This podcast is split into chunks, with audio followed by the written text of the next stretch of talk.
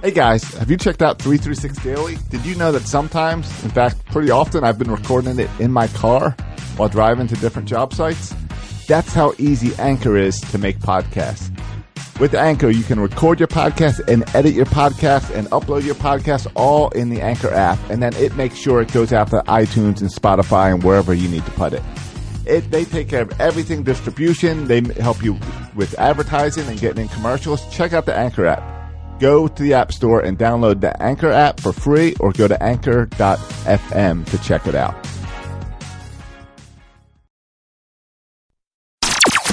For fans, by fans. Section 336, the next generation of Baltimore sports talk. Today on the show, the Orioles are good. We asked the question, what makes you an Oriole fan? And Bert tells us about the Village down in Orlando. Section 336.com. Buckle up, birds, be ready to ride. Your host, Max Joshua Bird, ready to fly. Baltimore's best, Section 336. The number one sports broadcast, get your fix. What's the news? Let's talk about Buck. Our favorite Orioles, what's the latest lineup? Home runs and stolen bases, this is a trip. Stay tuned in at 336. Hey there, 336ers. We're back for another episode. Now that the Orioles are starting to win, I think it'll be a much funner episode than last week as we were in the midst of a losing streak. But even though Matt is still in Africa, I was able to get Bert on the phone from Disney. Are you at the park now, or what's going on with you? Unfortunately, we are not at a park tonight. We're just hanging out at the 55 community where we stay. We're actually going over to the Villages tonight, which anyone who knows anything about Central Florida knows that the Villages is a community best known for the STD capital of the world. Hold on, is this the Disney Villages, or what is the Villages? No, it's like a senior community that has its own little town, with shops and ice cream, and everybody drives golf carts everywhere, and they have a little town square with concerts and stuff. But apparently, the elderly folk who moved down there to the Village are still quite young at heart, and good for them. Oh, okay. I guess when you reach an age, you just don't care anymore. I think that's the case, yes. Now, how am I supposed to turn that into Oriole talk? Josh, you can turn that into Oriole talk, because I listened to last week's episode recently, and it was such a downer, except for getting to hear Max's voice for a little while, which was great. But it's so weird. It's every other week. We were really down on the O's. They lose 3 or 4 straight or something. They lose first place. And then here we are 1 week from Monday, and we're having a great week. 5-game winning streak to Tuesday night with Tillman supposed to start. It's been a great week, Josh. Yeah, it's ridiculous that our rotation's been good. For some reason, your cell phone's been bad, and you keep dropping off every few words. So I don't know if you can get somewhere with a slightly better connection. But yeah, I'll move around a bit. All right, thank you. But you're right. It's the pitching. We've now gone through the rotation, and everyone has had a quality start except Bundy, who went 5 innings, who pitched an outstanding 5 innings. But of course, he's on that pitch limit, so it's acceptable that he didn't get his 6 innings in. Yeah, he was excellent, and even Gallardo on Monday night threw one of his best outings of the season. Didn't get much in terms of run support, but he looked great. I mean, it was against the Colorado Rockies. They don't have a great record, but their lineup is fairly stacked. They got a bunch of 3 guys that hit over 20 home runs so far this year. Right. Plus, we've seen a little Oriole magic with Nolan Reimold, out of all people, hitting on a walk-off, and then Monday night to win where the pitcher missed the ball. That hit by Manny at the end of the game yesterday would have been a double play normally. Ended the inning. Instead, the pitcher misplays it, so then it should be an out at the plate, but then the catcher drops it, so Adam Jones is safe. We've got to thank a little Oriole magic and the rain. The rain had to help that play out a lot for us. Yeah, it had started raining a little bit on Monday night, is that right? Yeah, it was raining. It was actually starting to rain pretty good by the time that play happened, it looked like. But it didn't start raining until that 10th inning. So I think cool. I think that helped us out a little bit. You know, I went on. I was going to tell you, I went on Sunday to the game. Took the family to the 1 o'clock Sunday start, and it was ridiculously hot. Dugout Club, right? Yeah, Dugout Club. And see, when I ordered these tickets a while ago before the weather forecast, I said, hey, they've got the option to sit down in the lower level in left field. I've never done that before. Those looks like really, sure. Those look like fun seats. It's cheap. I'm going to do it. Yeah. Yeah, way too hot. My family was in the seat for maybe one batter, and then they went in the shade. Wow. They went and hung out in the concourse and let me stay until the third inning, which is when we all left. Which then gets me to around the fifth inning when Jonathan Schoop hits a home run while I'm driving home. And then I get home and watch the replay on my phone to see that his home run lands in my strip of empty seats. Oh, my God. Worst. Yeah. Not to mention, you could have had a home run. I would have had that Jonathan Schoop ball because there was no one else in that row but me because the rest of my family was undercover somewhere. Wow. So. Now, did you get there early enough to get the Palmer jersey, though? Kind of. I got there about an hour early. We're down to one box, and I got a medium Palmer jersey.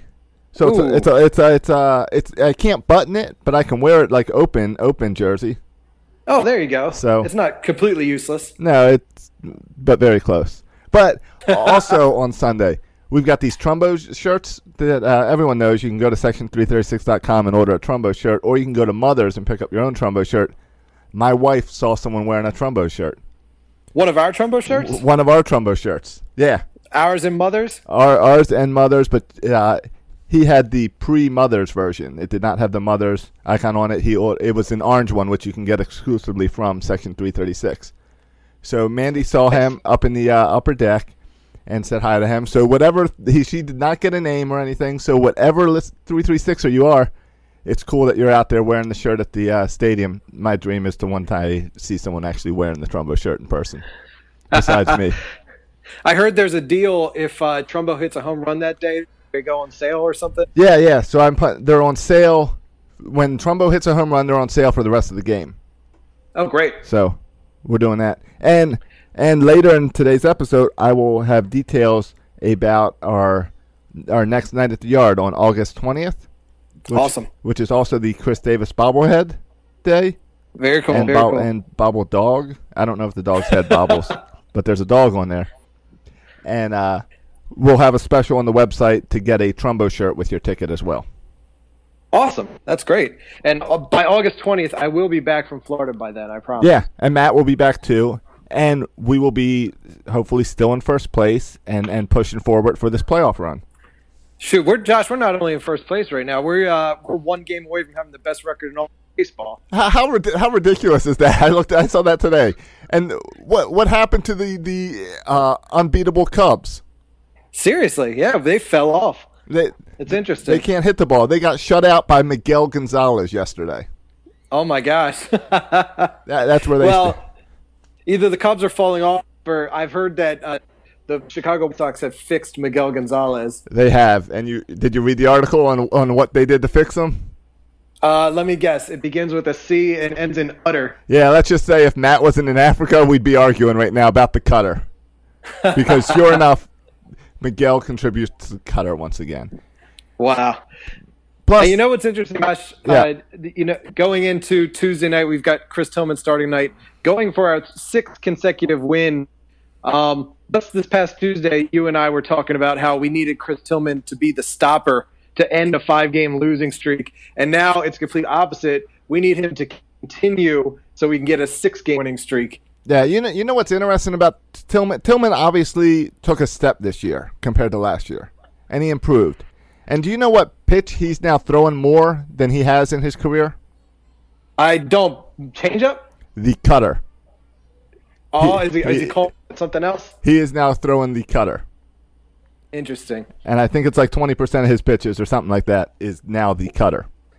Well, and if he goes for the win, gets the win tonight, 15 wins would be the tops in all of baseball as well for starting pitchers. Yeah. I mean, Tillman's been outstanding. And yes. And it's just been really fun to watch. And tonight we get Kim back in the lineup, who we needed. I mean, our outfield's a little beat up. Yeah. Kim had a good night in Bowie last night, being Monday night, and yeah, definitely good to have him back in the lineup tonight. What do you think's going on with Davis? How long can this slump last? Yeah, he goes through some slumps like this every season, and I haven't gone back to look to compare to it. Like, I don't know, maybe it's just this seems like one of the worst ones he's had in a long time.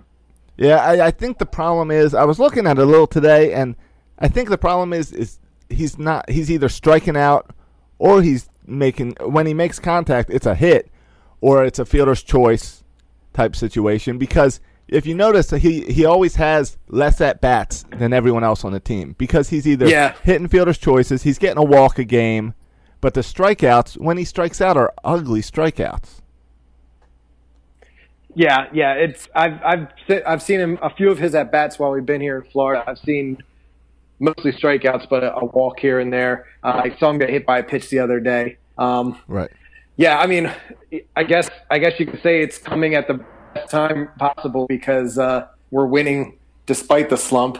You know, it's going to turn around where he's going to get hot, and then everybody else's bats cool off, and that's just the way it goes. Yeah, and that's the key. Is right now the pitching's hand on things, so it's all right. Absolutely. What we need the great Davis in September, October, and I'm hoping that's when we see him. Absolutely. Yeah, I agree. He's just saving it for when it counts. So you saw that Upton signed with the Blue Jays, or got traded to the Blue Jays. Yes, yeah, for a couple prospects. Yeah, one prospect. They're a number 18 prospect. Okay. Which I've been told is kind of like a Tanner Scott to us, around the same level. Okay. Yeah, I would have liked to have had him, I think, more so just to get rid of Ubaldo. But in terms of him coming to the Orioles, it seems like he would just be cluttering an already cluttered outfield. Yeah, that's how I kind of feel. Like, he would have been a Rickert replacement, maybe, kind of. But... that we don't really need that. I'd rather see Kim every day right now. Yeah. See how he goes. The idea of getting rid of Ubaldo to free up some space in that bullpen and some allow them to make some moves is definitely appealing. But now we're hearing Ubaldo might get the start on Thursday. So that's unfortunate. Yeah. Well, it's clearly that they want Gausman to pitch against the Blue Jays. Yeah. And they don't want. That way, they're not going to make Gausman travel to Minnesota for one of these. It's the second time we got to do this, where we got to fly somewhere for one game. Yep. Yeah, and I figure if Ubaldo has to start against anybody, might as well be the worst team in the American League. Yeah, and why not give him one more chance to like pitch, and maybe another team say, "Hey, he can pitch." Yeah. One more shot to see if he's trade worthy. I was shocked that even the Padres were going to give him a shot. Like that just seemed like a uneven trade. See, I'm not shocked, because what do you think the Orioles' reputation is for pitchers? It's got to be horrible, and it's got to be. We're seeing Arrieta, Gonzalez go and get fixed. Pedro Strop is contributing to the Cubs. Johnson's down in Atlanta pitching all right. Bud Norris is pitching well. I mean, Look at all these former Orioles that do okay when they leave this organization. Sure. Yeah, I agree with you, but it seems it seems like the Padres might be willing to take a shot, because former Oriole pitchers seem to thrive on other teams, but they'd be giving up Melvin Upton, BJ Upton, whatever you want to call him, in exchange. That just didn't seem to even out. And for one thing, we would have gotten Upton for next year as well, right? I believe it was a 2-year. He's still under contract for 2 years. Yeah, he's a yes. He's a so. It's the same as Ubaldo. The one rumor that came out on Twitter today was that the deal was about to close, and then because of finances, Angelos got involved and said no. Interesting. Which is interesting, and tells you that maybe we would have had to eat a good chunk of Jimenez's contract. Yeah. I don't know. I never like seeing Angelos involved in anything. But yeah, I don't either. And it seems out of at least his character recently, because he has gotten a little more hands off. Yeah, and a little more easy with the wallet recently. I mean, Chris Davis is the prime example. Right. But maybe it might be partially because he did open up the wallet pretty significantly for Ubaldo, at least in terms of for the Orioles. Like, when's the last time we ever paid $40 million for a starting pitcher, even though he wasn't a very good one, he was the best available at the time. Yeah, it is kind of a hard pill to swallow, knowing that you spent that much for a guy that has contributed virtually nothing. Right, right. Yeah. Do you think the Orioles? We've got a week till the trade deadline. You think the Orioles are going to do anything? Yeah, Duquette has made a move in either June or July every year he's been in Baltimore. Yeah, he has. Nothing has been as splashy as since Andrew Miller for Eduardo Rodriguez. Well, that's the only one that worked, right? Yeah. But, I mean, I don't anticipate any big names coming here or us losing any big names. I would expect a move, but it might just be for some fifth starter off of some team that we never heard of. But yet, when the trade occurs, we can all pretend like we knew. Right. It was a good move. Like Hellickson from the Philadelphia. Yes, that's the one I have seen or floated around a little bit. That Santiago guy. Yep. That I don't know. He's on the West Coast, and people keep talking about Irvin Santana in Minnesota. Right.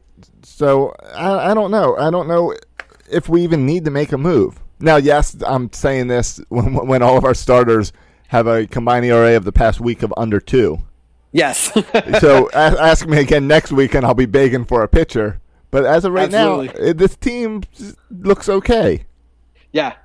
Just last Tuesday, we would have been begging for a starting pitcher, but this Tuesday, it's a completely different story. Right. And right now, as we said at the beginning of the program, we are one game behind the Cubs for the best record in baseball, and that's not just because of this week. That is because of whatever 90 games that we're in right now. Yep. Yeah, I mean, and the Red Sox have now lost 2 in a row to the Minnesota Twins, who are terrible. The Blue Jays just keep winning, but they just got to be frustrated because they still haven't been able to pass the Red Sox. But they're right on our heels. We cannot get comfortable yet. We still got 2 months of heavy races in the American League East. Yeah, it's 2.5 and 3.5 game lead as we record this. But we just beat Cleveland and just swept them, who are a very good team, but you're right. It's this playoff scenario is looking like there are going to be 3 AL East teams in the playoffs. One that gets in and 2 that play for the wild card spots. Yeah, that is quite possible. So, which means it's very important to play really well up in Toronto this weekend. Yes, I forgot it's in Toronto this weekend. It's in Toronto. We have been able to catch the ball games down here when we're home at the house because the television has an Apple TV with an MLB subscription. So I got to watch the whole game yesterday, and even the ones while I'm at the park, I've got my phone on my hip. Even the game on Sunday, the one you were at, I even tweeted how hot it was in Florida at Epcot that day. But I know it was hotter in Baltimore than it was at Walt Disney World that day. It was insane. But even that was a Sunday afternoon. I was sitting down in Japan, of all places, when Reimold hit that walk-off home run. It was great. World traveler. I am, yep. 2 minutes later, I was in Italy. It's crazy. Yeah, now, if only they could make, real transportation work that fast. One day, Josh. Maybe our grandchildren will be able to do that. Yeah. So the theme of today's episode is kind of how you became an Oriole fan, and I'll share my story in a little bit. But do you want to share a little bit about how you became an Oriole fan before I get you off the phone? Sure, and I bet mine is very much like yours, very, very much like anybody else who's contributing to today's episode. Where it was born, it must have been in my blood. My father, my grandfather, all of my ancestors on both sides of my family all came up through Baltimore. Nobody has been displaced from Chicago or anything like that. We've been Orioles fans in the Rohde family for generations now. And even as a child, just playing Little League and growing to have a love of baseball, my parents pulling me and my brother out of school on opening day so we could attend opening day for a few years there as you know, second, third, fourth graders, collecting baseball cards. You know, there was always a stretch where, as a baseball fan, I appreciated baseball altogether. You know, whether I loved Ken Griffey Jr. or, you know, Don Mattingly, the list is massive of all the baseball players I admired as a kid, but number one was always the home team, always the Orioles. And that's how it's been for me my whole life. I don't know anything different, and honestly, I don't want to know anything different. So you assume that everyone has that same story, and mine is similar, because you and I grew up in the same area and kind of grew up together, same type of parents. That but we've got like how many stories? One, two, we got like four, five, six stories coming up, and they're all different. But the one thing that every story has in common is family or community, whether it's the community they grew up in or the fact that like this new like Twitter online Oriole fan social media community that's built. Cool. So we're good. I'll look forward to listening to that. Yeah. So we're going to get to all those stories now, and I'll let you go to the village.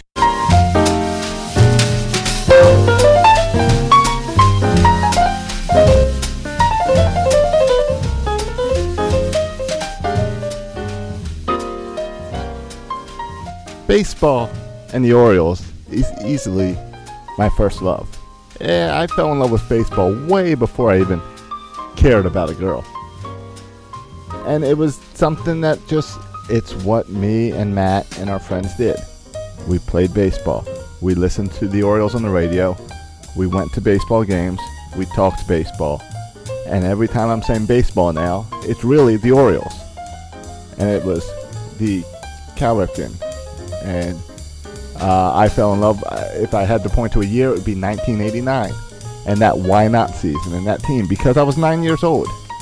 And 9 years old seemed like the perfect time to really fall in love with baseball and understand what was going on.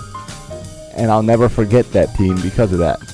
I'll never forget Steve Finley hurting his arm in the opening day, I believe, when he ran into the wall to catch it. And Pete Harnish stepping on a nail in Toronto as we were making our way towards the postseason. And having to miss a start, and wondering how much that affected that team. And we will always cherish that Why Not 1989 highlight video because that season meant so much to me as a child. And I fell in love with the Orioles because it was passed down from generation. Later in the show, we're going to get to my dad. In fact, I think we'll get to him right after me, and I'll start it off with him, because he's the oldest person we could find to do this interview. And why not hear where he learned it from, because he is who ingrained baseball into me. I remember during the rough years, when the Orioles were not doing well, I would have friends sometimes make comments about coming over to my home, and the question would be, did the Orioles win or lose?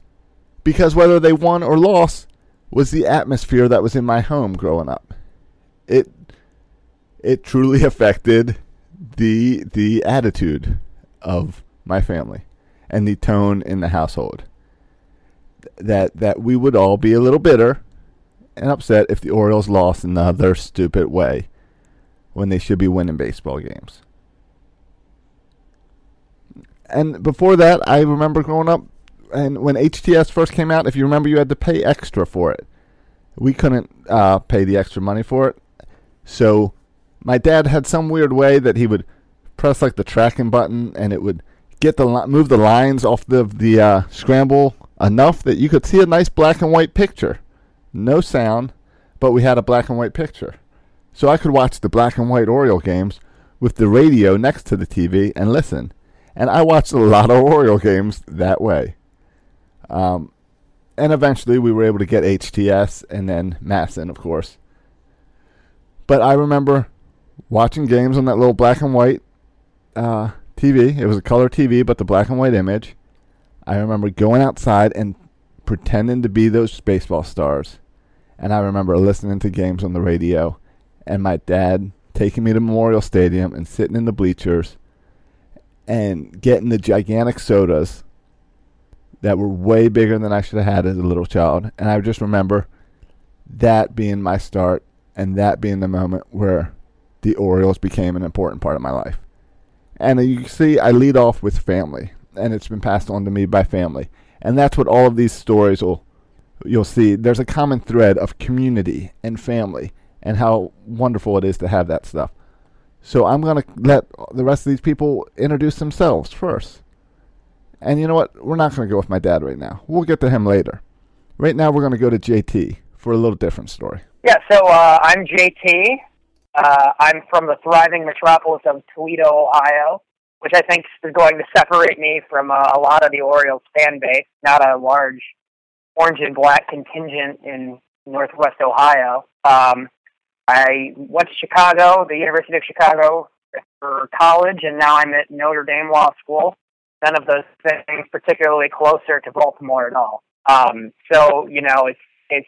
I think there's obviously a difference between being an Orioles expat, a Baltimore expat, and being someone who's never really lived in the city at all. But my dad and I, notwithstanding, are passionate Orioles fans. My dad growing up was in a pretty standard Midwest, middle-class family, and, you know, they didn't do a lot of exotic vacations, but a lot of the vacations they took were to his aunt and uncle's house in Joppa, Maryland, and it's about an 8-hour drive to the Baltimore suburbs from Toledo to Joppa. And, you know, every summer they went out there. My dad went to a lot of Orioles fans, and he fell in love with that team when he was growing up. And, you know, when I was younger, he passed it on to me. In our, you know, local Springfield Little League games, we were always the Orioles. I have a large collection of hats that don't fit anymore from the Golden Age days where we won back-to-back league titles. But that's the thing is, growing up, you know, I had no real connection to the team before Twitter, before Reddit, before, you know, the podcast networks. The Orioles were really a logo on a shirt and a box score. So I think, like a lot of fans, I came back to the team when they were good again, but it wasn't just that they were good, it's that I had the means to kind of get involved with other fans. You know, growing up on an island, it's not as if I could go down and watch the game on the bar because the Orioles were never on TV. So, you know, when things turned around in 2012, the combination of all the social media and, you know, MLB TV allowed me to kind of rediscover that fandom that my dad had growing up, and now it's a thing we talk about on the phone every night. The sense of community is huge, because that's what sports is. You know, going down to Camden Yards, ideally, is hanging out with 40,000 of your closest friends. But, you know, we only do that once a year, and it's not as if we have those connections to local fans when I'm in Toledo or Chicago or South Bend, Indiana. But, you know, a friend of mine, my friend Sarah, introduced me to MLB TV in 2012. And then, you know, I started picking up the Orioles podcast, you know, first Camden Chat and then the Baltimore Sports Report Network, you know, you guys, Bird's Eye View, Baltimoreans, et cetera. And, you know, through Twitter in particular, suddenly it feels like an Orioles family. And I think sharing the experience of sports is what we value most about it, right? Yeah, sports is a story of families, of fathers and sons, of best friends eating a beer and watching the game. And, you know, be it slightly different with an ain't the beer cold tweet, that experience is now communal. And that is principally through podcasts and Twitter is how we, my dad and I, really came to love the Orioles all the more all over again. So I actually grew up in Washington from the age of like 10, and my story dates a little bit further back than that. So my dad grew up in Washington. My dad was a huge, you know, lifelong Senators fan, basically, and when we moved back to DC when I was 10, there were of course, well, not of course, I was, you know, I'm 42 now, so there were no Senators then. So we basically adopted the Orioles. And for me, being a kid, you know, that sort of became my baseball team. For my dad, mostly, I think it was a holding place, basically, until his baseball team came back. But that was okay. So we, living in D.C., we used to drive up to Memorial Stadium, go to baseball games. When I was in college, we actually went down to spring training when the Orioles were, I guess, on the other side of Florida. I can't, you know, near where the shuttles launch from. And so we actually saw Cal Ripken in spring training one year. My dad is sort of a baseball fan of any, you know, he loves all baseball. So you know, I just became an Orioles fan. I went away to college at a time where, frankly, it was, 1991. Where there was no internet, so it was kind of, you know, hard to follow a team from afar. But in any event, so I went away for college and then another year. And in 1996, I actually moved to Baltimore to go to law school. And of course, 1996 was a very good time to be an Orioles fan. And also a very good time to live 3 blocks from Camden Yards, which is what I did. So I was in law school at the University of Maryland, and I lived, walking distance from the ballpark. And, of course, you know, all of our favorites played for all those teams, you know, Cal and Brady and Alomar and et cetera, et cetera. I was in law school, and at the time, the ticketing rules about baseball games were much more relaxed than they are now. And you could actually go back into Camden Yards, on someone else's ticket stub. So, like, if someone else was leaving and you took their ticket stub, there was no, like, I don't even think you can go in now. But there was no hand stamping. You just had to show them a ticket stub. Pre-9/11, it was obviously a different world. So I lived 3 blocks, and so, as you know, with any baseball game, people leave in the middle. And I would just sometimes take a walk in the middle of baseball games and find people who were leaving and take their ticket stubs. And I would just go to Camden Yards, in 96 through 97, and watched a ton of baseball games without paying. And because I was by myself and the ushers didn't care, I basically sat wherever I wanted. So I used to just go sit behind the Orioles dugout and watch what was then, you know, a great baseball team and, you know, really fun. And so that's how I sort of became an Orioles fan. I was, you know, kind of a fan from being a young girl. But then in the mid-90s, I lived, kind of lived at the ballpark my first summer in Baltimore. And the rest is history, as they say. So you fell in love with the Orioles from your dad, and now you're passing it to your boys. What does that mean to you? Well, it's it's just great. It's a very different story for them, right? I mean, they really are just tried and true Baltimoreans. You know, they were born at Sinai Hospital. They are, you know, they grew up with the Orioles and the Ravens, and that's like the only thing that they know. And I think we really are trying to make it sort of we try and make it kind of a family thing, which is, you know, we go to a lot of games, we watch, you know, a lot of games on television or listen to on the radio together. We try and go to spring training as often as we can. It's for us, it's like a family. My husband's actually not from here either, although he also, moved to Baltimore the same time I did. We met in law school. So he became an Orioles fan, although not quite as diehard as I was, about the same time I did. And, we're just trying to, I think it's such a great thing for them to sort of have that to kind of anchor them in their lives. And it really, I think, ties them to a community, in a way that's really hard to find nowadays. I mean, I think we're, finding communities like that are, you know, they're few and far between now. And, you know, I mean, you know, when we go places, they talk to people who are wearing Orioles shirts. You know, they went to summer camp this year and they were, you know, talking about friends they made who are Orioles fans. And, you know, it's just, it's a bonding sort of mechanism, both for us internally as a family, but then also I think in kind of a broader sense. And you definitely see that among them and their friends who are Orioles fans too. You know, they have friends who know they're big Orioles fans, and when they have an extra ticket, they're, you know, they invite them along, and, you know, vice versa. We do the same thing. So, so that's really nice. You know, and it's, I mean, as much as I love football and I love the Ravens, you know, baseball is more accessible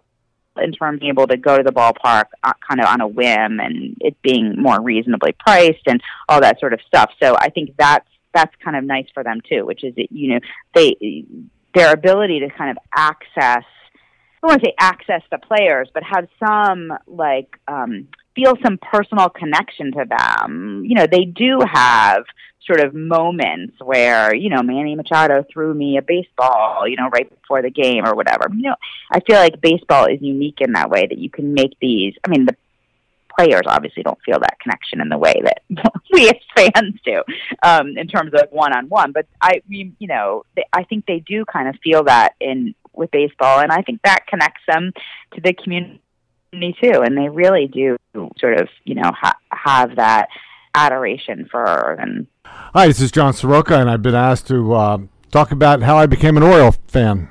And I guess you really have to go back a good number of years. I grew up in Baltimore City in a housing co-op. In fact, Armstead Gardens, for some of you who may know that. My dad was almost 40 years difference in age than I was when I was born. And yet, he instilled in me a love for baseball, and that's where I got it from. We would play catch every night practically in the spring and summer. And then as I got older, he would take me to a field, and he'd hit fly balls, and I would catch them. And so the love of baseball was there, and then certainly growing up in Baltimore, it was very, very exciting in mid-'60s when the Orioles got Frank Robinson. I went to my first game. My first game ever was the game in which Frank Robinson, on May 8th of 66, knocked the ball out of the stadium against Louis Tiant in Cleveland, and I fell in love with the Orioles from there on out. Got to go to not as many games as we go to now, but certainly probably throughout the year going to Memorial Stadium. And those were the days you could just walk up and get really good tickets. I still remember a couple of things. I think box seats, we never got box seats because they were too expensive, and they were $4. And it's hard to believe that $4 was a box seat. And not only was a box seat, but was a deal breaker for me and my dad to get them because we didn't have the money. But I can remember going to those games and going to some great games that the Orioles played in 66, and then 69, 70, 71. The Orioles were predominantly the best team in baseball during those 3 years. And my dad and I would go to those games. And so really my love of baseball was instilled by him. And I can still remember one night in particular, the Orioles were playing Chicago White Sox, and I was psyched about going. It was a Saturday. And Chicago White Sox had a great pitching team. There was a guy by the name, I think his name was Joe Horner. And I think he was pitching that Saturday, and it was like a real tough pennant race. And I was excited, and I downed, prior to the game, I downed 2 twisty donuts really quick, and I puked them up. And my dad assumed that I was getting the flu, and he didn't let me go to the game. And I share that story because you will never see me eat a twisty donut from that day forward. I mean, I'm repelled by twisty donuts because they stopped me from going to a great game that night. And I never had the flu. I just was a jerky kid who ate twisty donuts too fast for my intestines, apparently. And that's my story with that. And just throughout the years, my dad and I would go to games. And I fell in love with, initially we always sat on the first base side because the Orioles had a first baseman by the name of Jim Gentile. For some reason, I really liked him as a player. And then after that period of time, I really developed a fan relationship with Brooks Robinson. I thought he is still amazing person character-wise, but an amazing third baseman. I still believe he's the best third baseman in the history of baseball. I watched him many times. You can't forget the World Series he had against Cincinnati when the world got to know how good he was at third. And so, you know, when you grow up as a fan of that, every time you play anytime you play a pickup game, you want to grab third base because of the fact that Brooks Robinson was such an instrumental person to me growing up, because he had the skills and he had the character.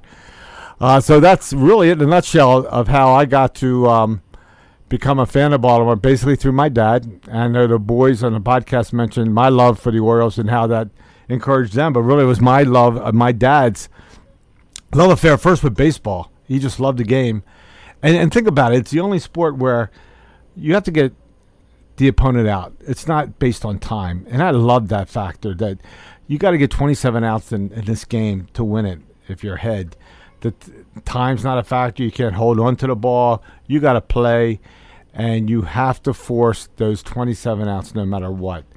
And, you know, I know we're trying to speed up the game nowadays, and I understand that, but there's something remarkable about sitting, whether it be old Memorial Stadium where it used to be or Camden Yards, and just taking in a game. I love doing that with my sons now. And you take in a game, you forget about everything else that's going on, and you just enjoy those couple of hours, realizing that the time factor is not going to kick in at all, that you have to get the outs of the other team in order to win the game. And I find baseball to be exciting from that perspective. My name is Rob Feigley. I grew up in Baltimore. I've been a lifelong Orioles fan since certainly the day I can remember. You know, it's kind of been instilled in me, you know, even before I can remember. My grandfather was a huge baseball fan. He was very passionate. He was the kind of guy that would go and heckle umpires and the players until he got kicked out. His famous saying was, if you went to a game with him, he would say, "Did you bring the refrigerator?" And when you would look at him funny, he would say, "Well, I love to pick a on it." That was what he was known for. So that was even before I can even remember. As I got a little older, my father started taking me to games. I was at game one of the 83 ALCS with my great uncle Bill, known as Pops Norland. You know, when you think of the traditional guy that sits out on his porch on a hot summer night with a cigar and a cold beer and the radio on in the ball game, that was him. Many games watching with him, with Brooks and Chuck Thompson calling. So there's a lot of memories at Memorial Stadium. I went to the last three games at Memorial Stadium.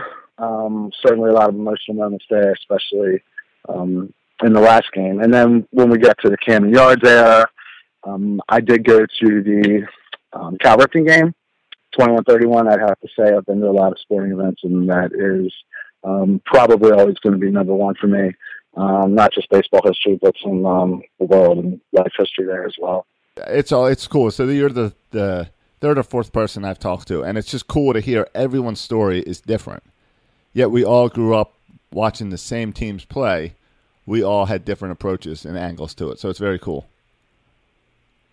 Definitely. When I was a kid at Memorial Stadium, went to a game with my dad and a couple of my cousins, and we were standing outside waiting to get some autographs from the players. So I had a baseball, and I got a sign, and I kind of ran up to everybody. I was like, you know, look, I got one.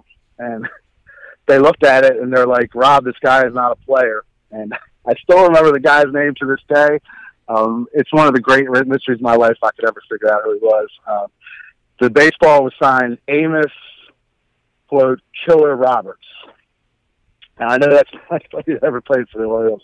I've actually asked a few of the older players, Boog, Al Bunbury, when I've crossed paths with them, if they have any clue who this guy was, and no one seems to know. I got made fun of that for years. I still do once in a while. So there's just a lot of good old-time memories. It certainly entails some of the best memories as a child. And, you know, I've carried that. Anybody who follows me on Twitter or has been to a game with me or sees the way I post about things, you know, it's just kind of been instilled in my blood to, you know, be passionate and emotional about it. And said it's a different age and era now for sure, but I've carried that over into adulthood as well. Baltimore has a very, and certainly, you know, it's been some rough times there recently, but there's a unique character. There's something very distinct about it. And, you know, there's a tight community and family and values and people do care about and help each other. My birthday was Friday the 8th, and I was lucky enough to have gone to the ball game that night with about 25 to 30 family members. And, yeah, it was a great time. It was a perfect place to spend my birthday. Could have asked for a little bit of a better game, especially with the pitching, but between being there and seeing the 66 team come out before the game and get acknowledged on the 50th anniversary and then the fireworks afterwards, it was just a great time, and that's certainly going to be up there with the memories that I have of going to games. No question about it. It's cool to hear people fall in love with the Orioles. Yeah, for sure. And the thing about the Orioles is, you know, they're the one team that has always been there. I said, you know, I've been around long enough to remember when the Colts left and, you know, kind of the void that was in the middle there. And certainly, you know, I never really thought that the Ravens would be able to replace them. But they most certainly have done that. It's kind of a generational thing.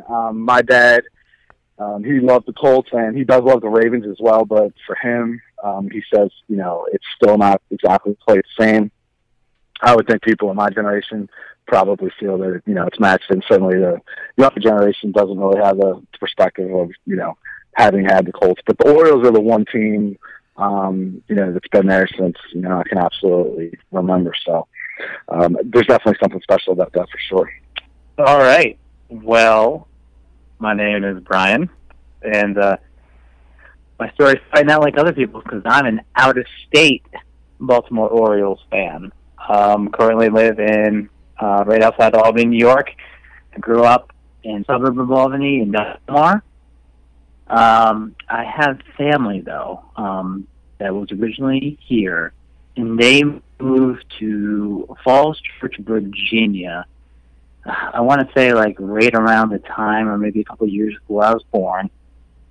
And they all, you know, settled down there. All got married down there. And my parents were not big sports fans whatsoever. So they had no sports following. My dad was not one of those dads that go out and play catch in the yard or, you know, teach you the fundamentals of any sport whatsoever. So luckily I had this kid down the street. His name was Scott. And Scott was a big baseball fan. His brother was really good at baseball. His dad was a baseball coach. So I hang out with him. And I think about five or six, you know, you start little t-ball, and he was like, you know, you should play t-ball this year. And we can start, you know, playing before, so that way you don't feel like you're really bad and whatnot. So we started hanging out, and he always wore Orioles t-shirt. So, you know, started collecting ours and stuff, and he's like, oh, let's go to, you know, we had at that time it was the Albany County Yankees, which was AA for the New York Yankees. And he's like, oh, well, you know, let's go to a game. And I had never been to a sort of event whatsoever. And, you know, it was a small stadium, probably not even comparable to any of the single-A stadiums now, because all the single-A stadiums now actually generate some revenue and whatnot. I mean, not that they didn't, but... and wouldn't you know, the manager of that 1989 team was Buck Showalter. That team ended up going like 92-48. They had a plus 189 run differential, and they were just breaking. And I went to a lot of games this year with them. But yeah, I do remember my first one because they gave out these baseball cards. So, you know, the Buck Showalter baseball card at the time, Deion Sanders, Bernie Williams, Scott Kamenicki, Jim Leyritz, they all on the team. So you got all these, like, and the baseball cards are like the most cheesy baseball cards ever, like the ones that we used to get as kids. It'd be like future all-star. The one of Buck, I'll send it to you, is pretty priceless. I mean, he's just, there's no emotion in his face, as always. But so we got that. And then, so I was like, I like this guy. We're going to hang out. I'm going to be an Orioles fan. Then my cousin got married to Steph, who was a huge Orioles fan, because back then, Falls Church, Virginia, there was one baseball team, Baltimore Orioles. There's no Washington National. And so he, you know, through the grapevine, my mom said, oh, yeah, you know, Brian's becoming an Orioles fan. So he used to come up, and every time he'd come up, he would always bring me Orioles stuff. And then eventually, I got old enough, we went down there, and we would go to Orioles games. The only problem is, Jeff, the dark years were too much for Jeff. So Jeff has shifted. He's not only a Washington Nationals fan, he's a Washington Nationals season ticket holder. So definitely I give him crap for that, because I grew up in New York State. I had to go through the dark years when the New York Yankees were the best team for like 4 or 5 years, if not more. And I had to deal with that going to school with my Orioles stuff, you know, because basically after 97, we all know what happened. It was downhill. It was terrible. Those were like the games that were on TV. The only time I really got to see the Orioles were when they played the Yankees or the Red Sox. And half the time, if not 90% of the time, they would lose. And all the games I went to at Yankee Stadium as a kid, they would always have the lead and then blow it in the ninth. I can't tell how many walk-offs I've seen in the dark years of, you know, the Orioles being ahead like 6-0 and losing 7-6. So that's my story of an out-of-state Baltimore Orioles fan, still a fan. We share in common. Both your daughter's name is Camden. My son's name is Camden. And, yeah, we go down all the time. Now, during all that time, how tempted were you to become a Yankee fan? Say that again? How tempted were you during those dark years to become a Yankee fan? Never. I, with a passion, hated the Yankees. I hated the Yankees. And I, through 94, I watched their whole farm system. I watched Derek Jeter and Mariano Rivera and Jorge Posada. All those guys were on that Albany Colony Yankees team until the strike. And then, evidently, the Yankees wanted some more money to put into the stadium, because it was kind of dumpy. They only wanted like $1 million to put in the stadium, and they're like, "No, we won't see a return on this." Because, you know, early in the Yankees weren't good, so they made a huge mistake there. But never once was I even like, it wasn't even a question. Like, I will never become a Yankees fan. I despise the Yankees. There's many times, even as a kid, I was like, the Yankees are ruining baseball because, when they don't have it through their farm system, which that was one thing I respected. Like, I saw those guys come, I was like, all right, they have a legit farm system. When they started getting to the years where it was just like buying Mike Mussina, buying Randy Johnson, you know, buying the A-Rods, the Chuck Knoblauchs, you know, all that, I just couldn't stand that.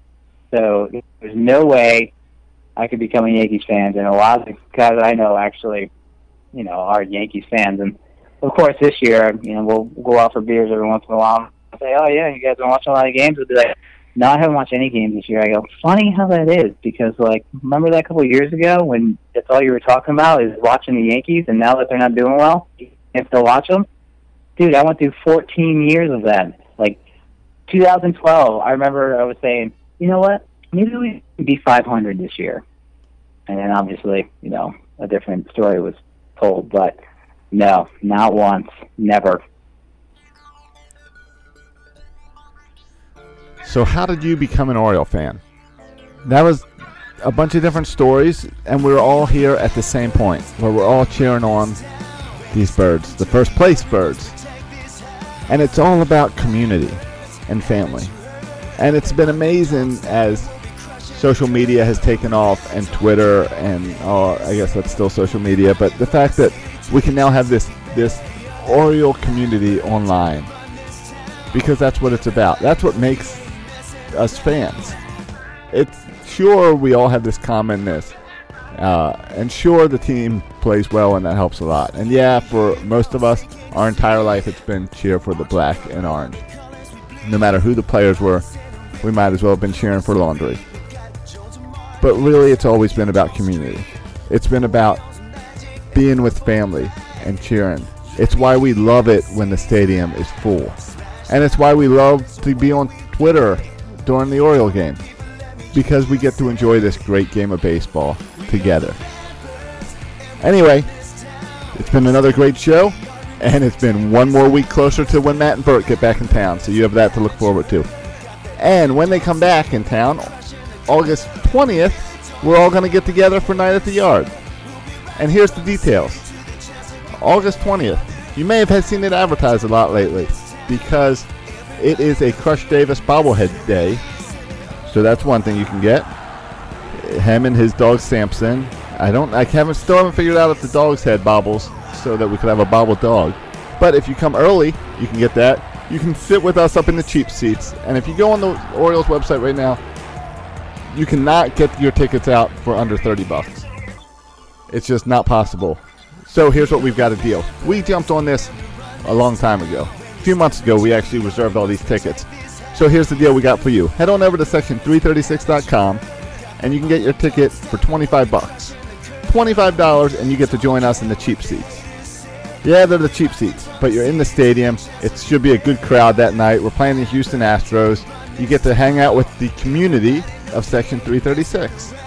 It'll be a great time. And we've also got a deal on there for t-shirts. If you don't have your Trumbo shirt yet, you can get that for a total of $40 for your shirt and ticket. That gives you the shirt and ticket shipped to your home for $40. It's a great deal. So head on over to section336.com, like you should regularly anyway, and go on over there and get your ticket for Night at the Yard. We've got 50 tickets, so I'm pretty sure they're going to go pretty fast, thanks to the Crush Davis bobblehead, especially if he starts hitting the ball again. Anyway, you can follow me on Twitter at Josh Soroka. You can continue to follow Bert at Bert Rohde and Matt at Section 336. You can even follow the intern, who I'll probably have back in here next week, at WW Intern, and the show at Section 336 Show. And please give us some review on iTunes. Go on iTunes and make a review and tell Matt and Bert how great of a job I've been doing with them taking their summer off. And go ahead and like our Facebook page as well. Next week we'll be back in studio live on Tuesday night. And I believe it's E-Rock from Barstool next week. We've got guests over the next couple weeks all in studio, so it'll be a lot of fun. Until then, I'll see you guys next week. Go Orioles. Section 336 is an affiliate of 24/7 Networks. Find Section 336 on UtahStreetReport.com.